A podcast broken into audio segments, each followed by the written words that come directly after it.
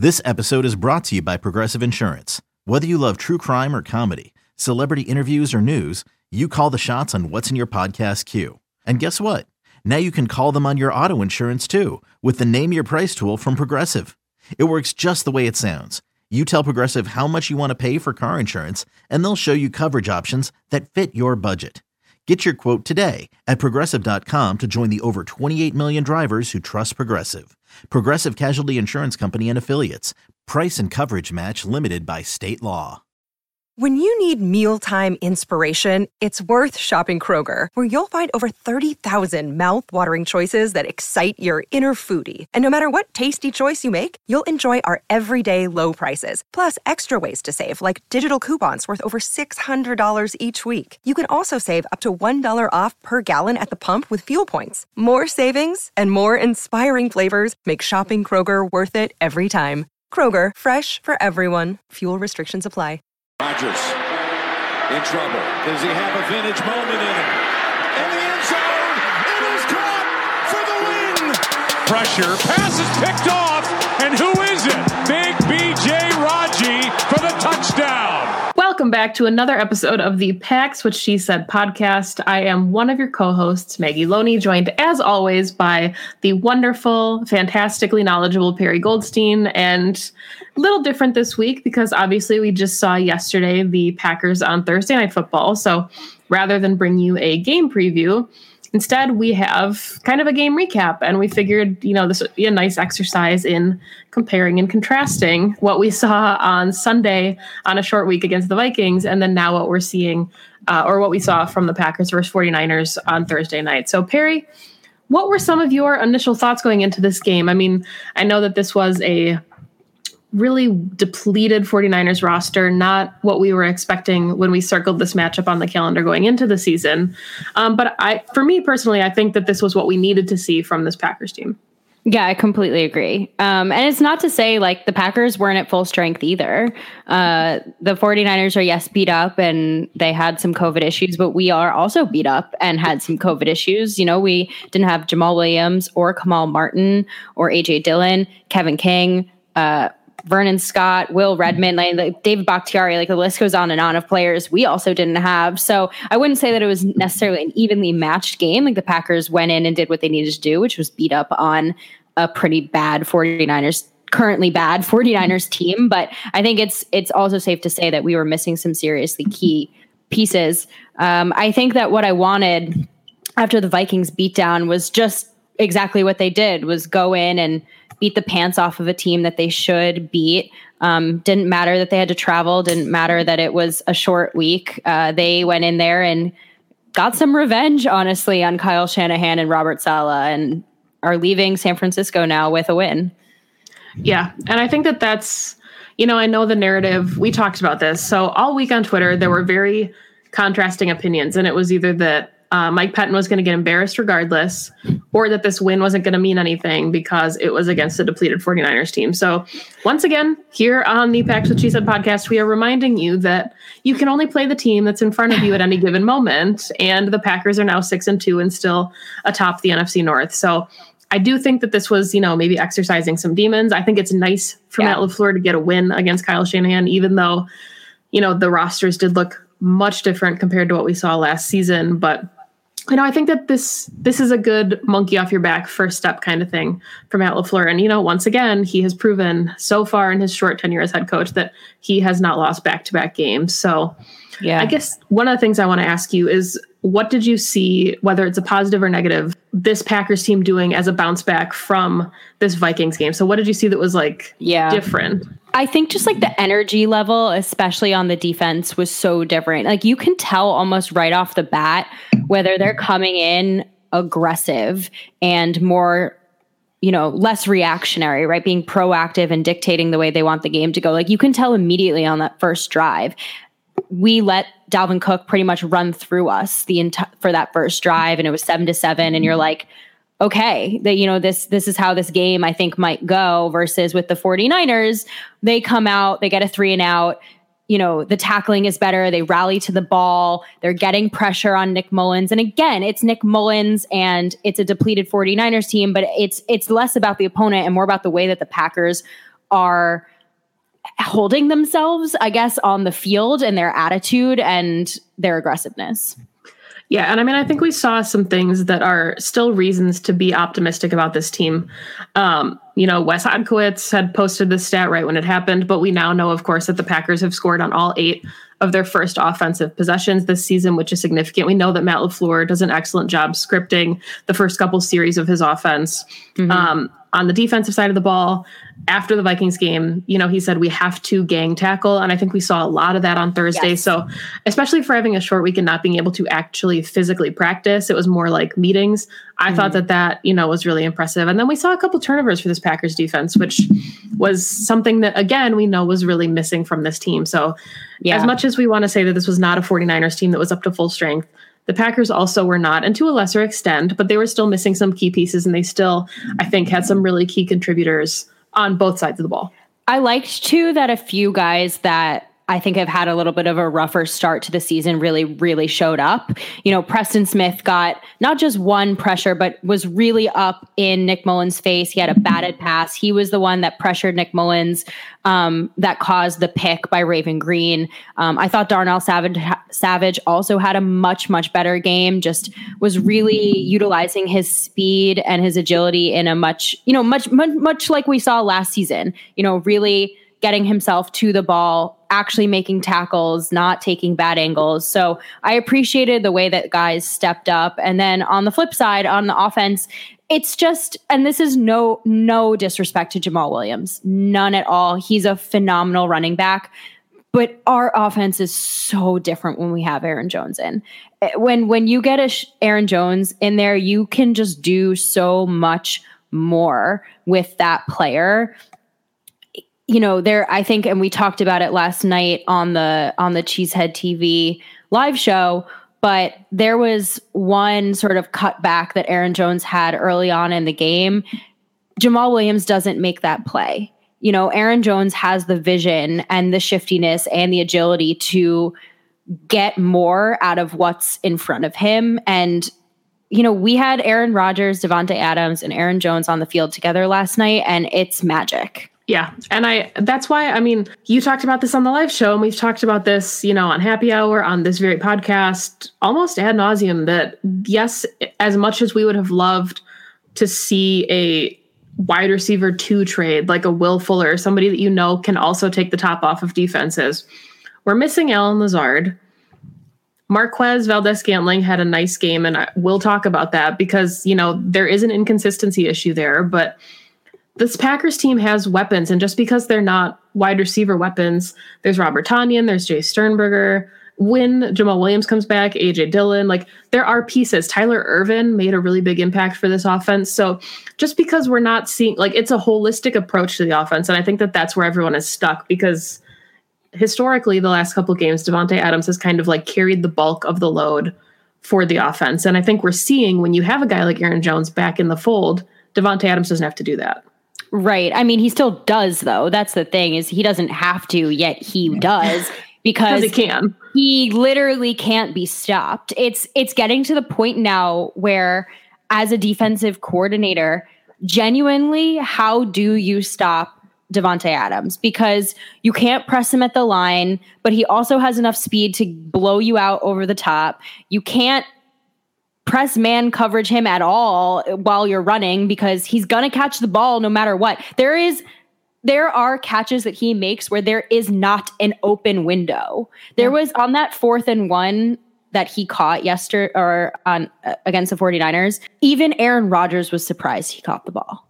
He was like, I know that I put the ball in a good place, but I couldn't believe he made that catch. And that's just who we have now. So I think the commentary around, oh, we need a wide receiver too, oh, we need more weapons is some somewhat predicated on well Davante we, we, rely too much on Davante Adams. I don't think it's a reliance when someone is just producing at the level that he is. It's not forceful. He just balls out and if his if he is the first read and he's quote unquote open, whatever that even means anymore for him, then that's where they're going to feed the ball to. And it's succeeding and it's so fun to watch. And like you said, we're going to get Allen Lazard back, and that's only going to drag defenders away from Davante Adams because he actually garners like the respect of defenders now as a legitimate wide receiver threat. So I, I, think the Will Fuller thing is yes, exciting. It would have been awesome, but at the same time, not really that necessary.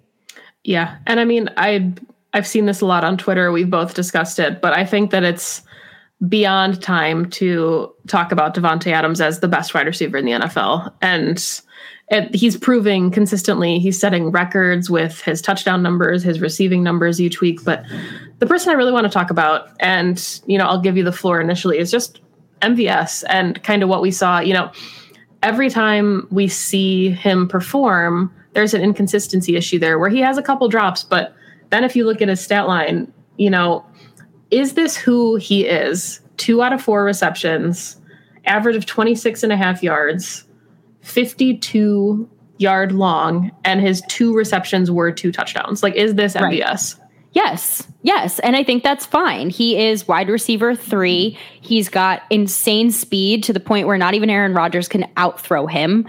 And he, once in a while, you know, when needed, is going to give you that big explosive play. And the fact that all defenses know that he can. He has the ability now. He's proven it enough times to be able to have that big explosive play like we saw against the 49ers.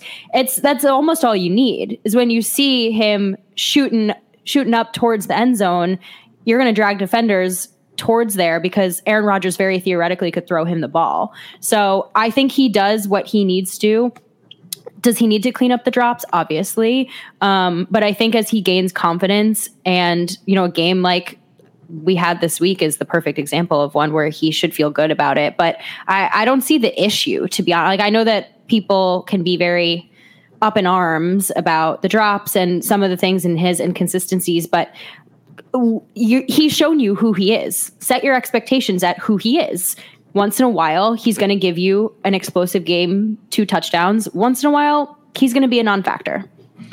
I think the role that I envision for MVS in this offense is very much a decoy. And I like the way that you put it as far as respect is concerned, because we saw LaFleur do some of this already with Tyler Ervin in the motion, the jet sweeps, whatever it is. So you're putting Tyler Ervin in motion, and then if he takes it, the defense takes the bait.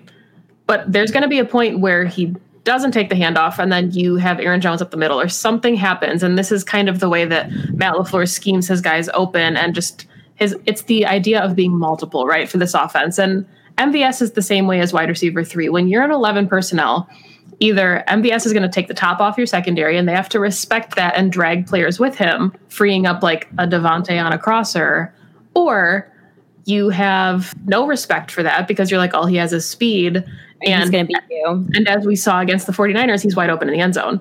And yes, I mean, I guess there is a little bit of an element where he has to catch the ball when he's wide open like that. But once that stuff starts happening, it's just another layer for this offense and the idea of that multiplicity.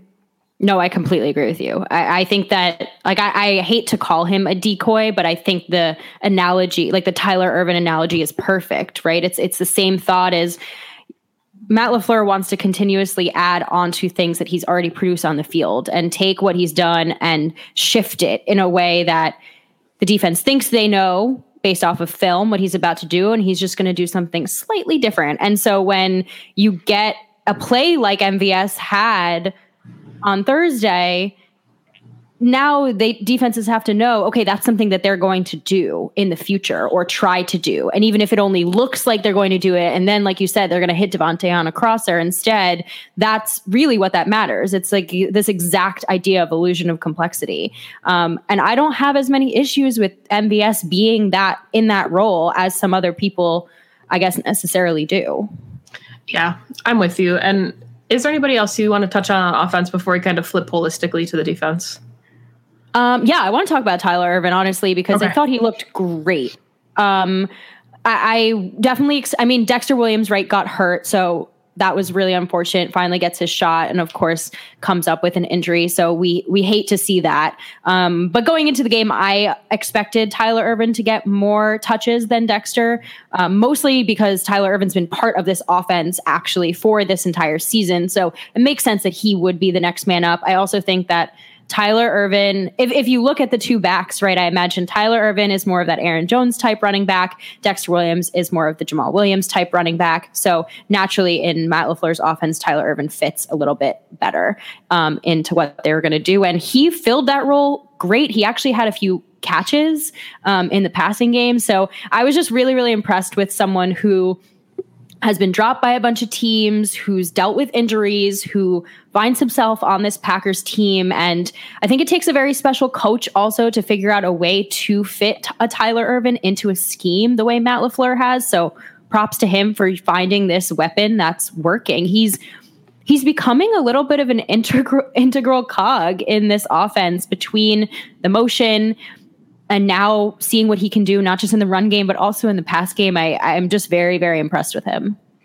Yeah, no, I'm totally with you. And I think one other person that I would mention before we shift to the defense is just Elgton Jenkins. I mean, talk right. about just a phenomenal second round pick. And I, this is why Brian Gutekunst was so hesitant to give up a second round pick for Will Fuller, because you either have to pay Will Fuller a significant amount or you're giving up the opportunity to find a player like the Packers found in the second round, Elgton Jenkins. I mean, started at left guard, obviously the the Packers starting left guard all season, and then has to fill in in a pinch at left tackle and fills in seamlessly. And also shout out to Billy Turner for starting the game at left tackle and within a play having to move over to right tackle when Rick Wagner got hurt. So just the way that the Packers offensive like Adam Stenavich phenomenal job with the offensive line. We are seeing some of these offensive linemen play probably their best football. Corey Linsley, Lucas right. Patrick. It's yeah. it's been really impressive.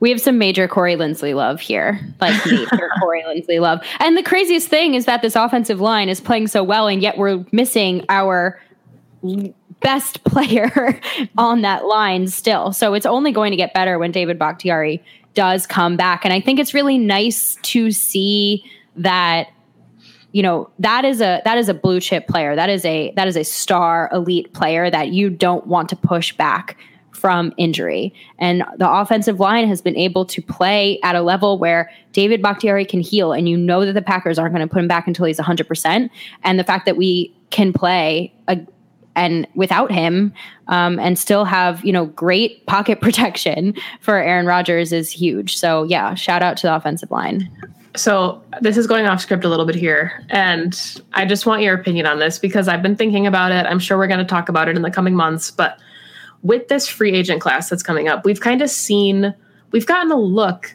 at the what this team can look like without them right? And you said right. earlier in the show we agreed this offense is different with aaron jones and historically you do not pay money for running backs.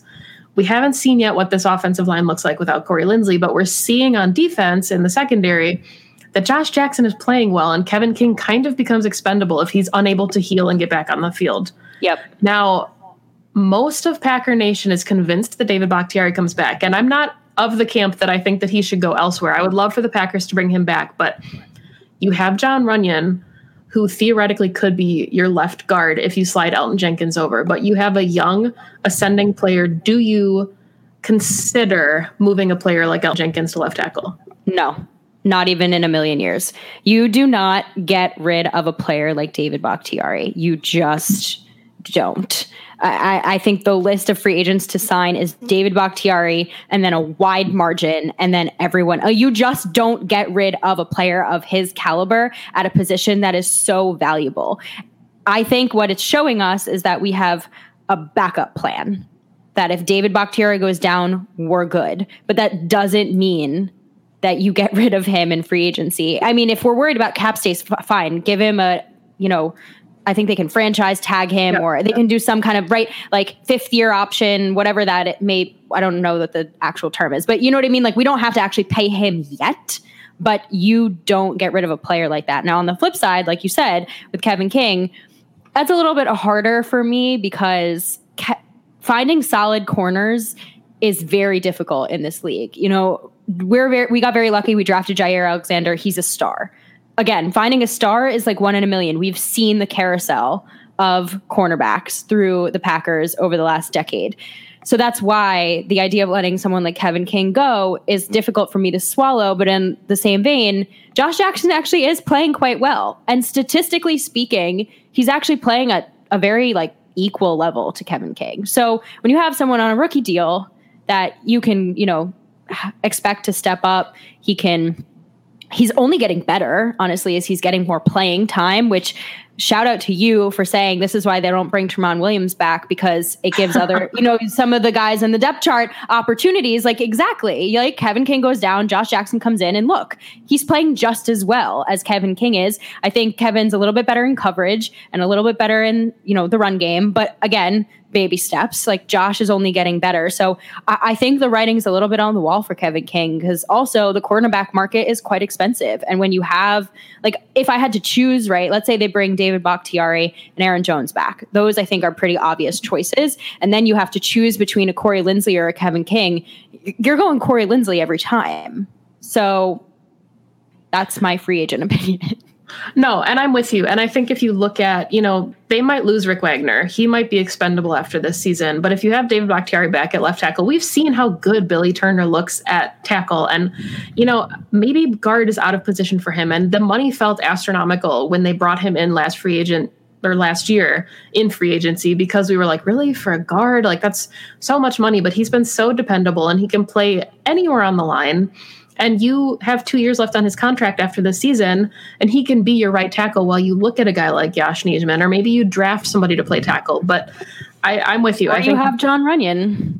Yeah, but I, I think David Bakhtiari has to come back, and I think if you would have asked anybody in Packerland before the season started, Kenny Clark and David Bakhtiari were your priorities, and I don't think that that has changed. And of course, they locked up Kenny Clark, so David Bakhtiari has to be the next man in line for that. But one more to go.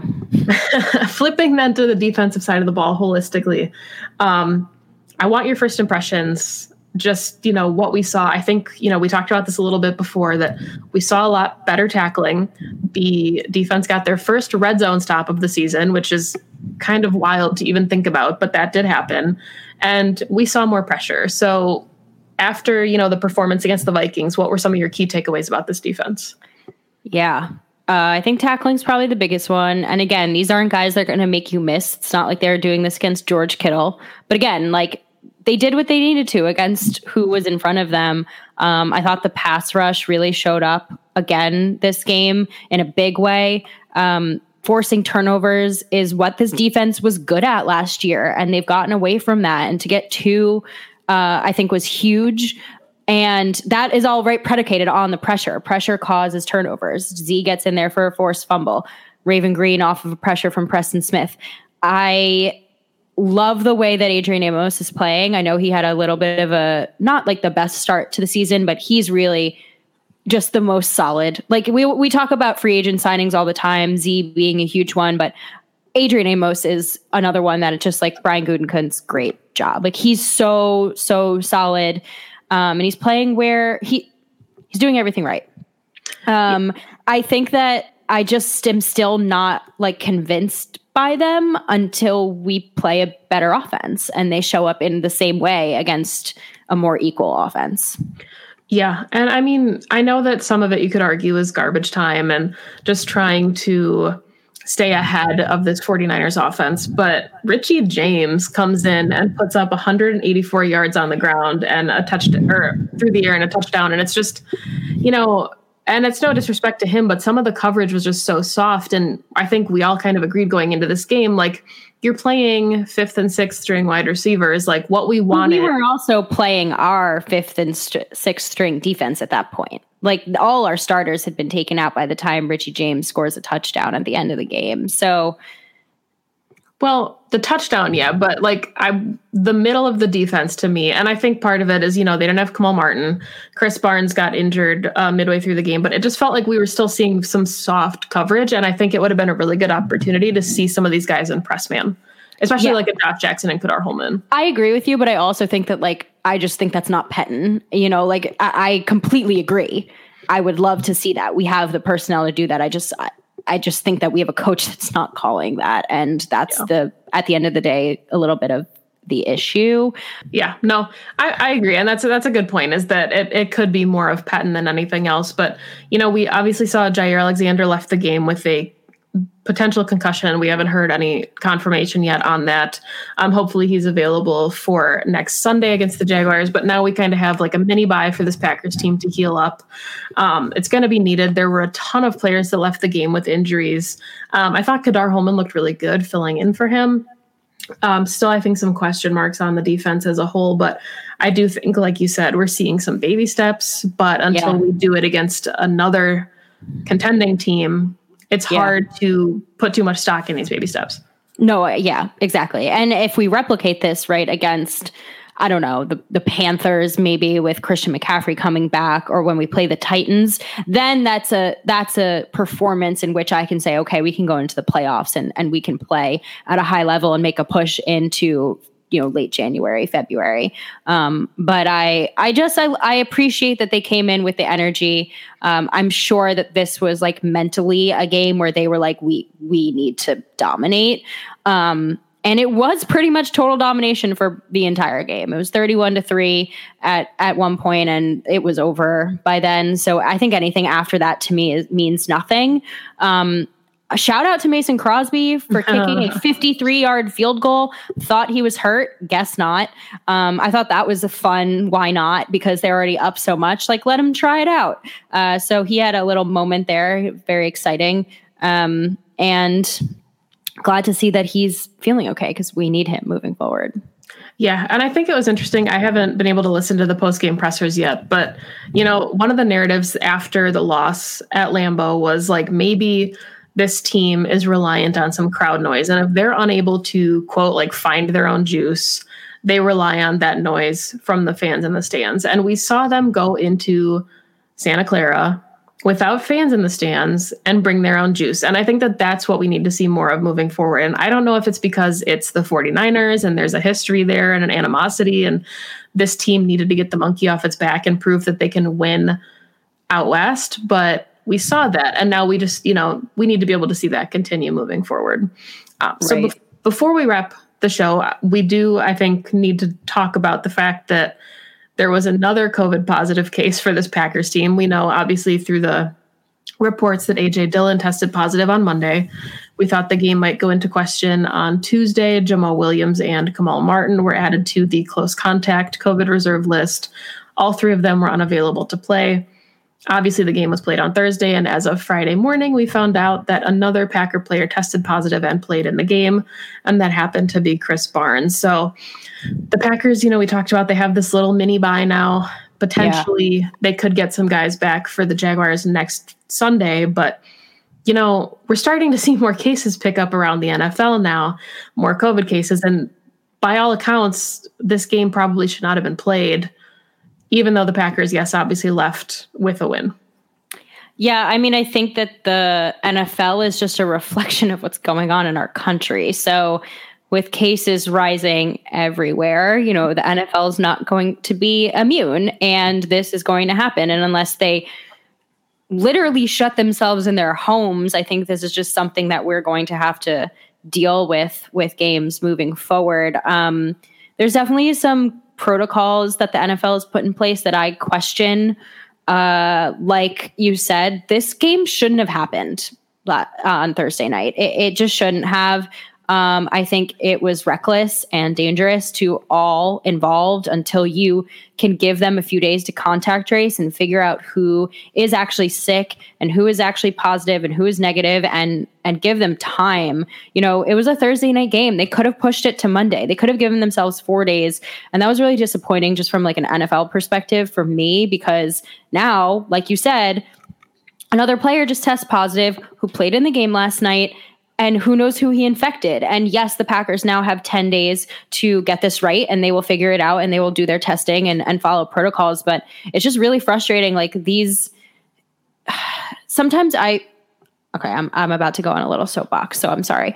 Um, sometimes I feel like people view NFL players as just like actors or pawns and not people like these are human beings who are getting this deadly virus and have to go home to family members and some who may have people in their lives who are have pre-existing conditions. A lot of them have really young children. Like some of them may have pregnant spouses. Like it's not the the way that they're being treated to me is not um, indicative of any level of respect for how much they're putting out there, like how how on the line they're putting themselves. And I know that it's just a game, right? But this is also their livelihoods. And if they don't play, they don't get paid. And so there's like a lot going into these decisions every week. And the NFL could very easily make a week 18 or a week 19 and give these guys the ability to heal. And we've heard players who've gotten sick who have said i've had symptoms for weeks now. I've had sy- symptoms for months or i can't breathe the same way i used to. Like this is this is not just something that you test negative and then you're good. There are long-term consequences and long-term effects. And this is not just like a football injury that you know they chose this job therefore they might tear their acl like this is very different. And i just don't appreciate the way that some of these players being treated. And um, i'm pretty disappointed that they didn't postpone the game Well, especially knowing that there's potentially a two day incubation period. So if you're in close contact, you know, and we saw tests come up for the 49ers on Wednesday. So that means that the game being played on Thursday is irresponsible because they could be getting more tests all the way through Friday. And then, you know, the game's already taken place. So you have all these players around each other. It's not to mention the Jaguars running back who has been not able to play this season, had to bow out of his sophomore Right. season in the NFL because of COVID complications. And I know that we always talk about how, you know, money speaks volumes in the NFL, but, and maybe this is me as like an optimistic observer, but when I think about the NFL and I think about the impact that it has on people and, you know, the way that COVID is being handled in our country, if, if we can get a handle on it, more people can come to games, which would increase revenue. And imagine Super Bowl Sunday without any spectators. right Like it is a huge event. And if you can kind of lock down COVID and lock down the spread, even if you have to push the Super Bowl back a month, which, you know, make of that what you will. If if you have a week 18, a week 19 and you have healthy teams playing and you can generate more interest and potentially bring in people for what is the biggest like most watched sporting event. I just it just the business mind of it doesn't even make sense to me. So Yeah. And that's just strictly from like a money talks Yeah. perspective, not even like a Not a nothing else be nice to taken- yeah, humans, nothing else taken into account. I, no, I agree with you. It's it's but it's uh, like I said, it's predicated on the way the whole country is taking this pandemic. It's not just the NFL for sure. And I do appreciate, I guess, their you know the notion of well we wa- we want to bring normalcy we want to bring games to people we are doing everything we can. And i think they you know for the most part have done a good job without having a bubble right? Because like the nba di- did what they did because they bubbled. The nfl decided that that was too difficult. I agree. I, I think that would have been a shit show. Um, for lack of a better term it'd be too difficult to have that many people in a bubble so for by all accounts they're doing a good job but i there's still too many pla there's too many players getting sick yeah. And to your point, you know, we don't need to keep keep talking about this, but we just we don't know the long-term effects of this yet. So, you know, I, I don't want to like put on my tinfoil hat, conspiracy theory, anything, but you were seeing players like Ezekiel Elliott who had the virus and their season isn't going the way that we would expect it to. And part of that, of course, could be, you know, the way the team is built as a whole, not having the pieces on the offensive line, not having Dak as a distraction. But, you know, there's there's something to be said about maybe it's affecting players long term and we haven't necessarily considered that. And, you know, for a lot of people, this is their one shot at making this kind of money. yeah And if if you are a guy like Zeke, it's nice that you got paid.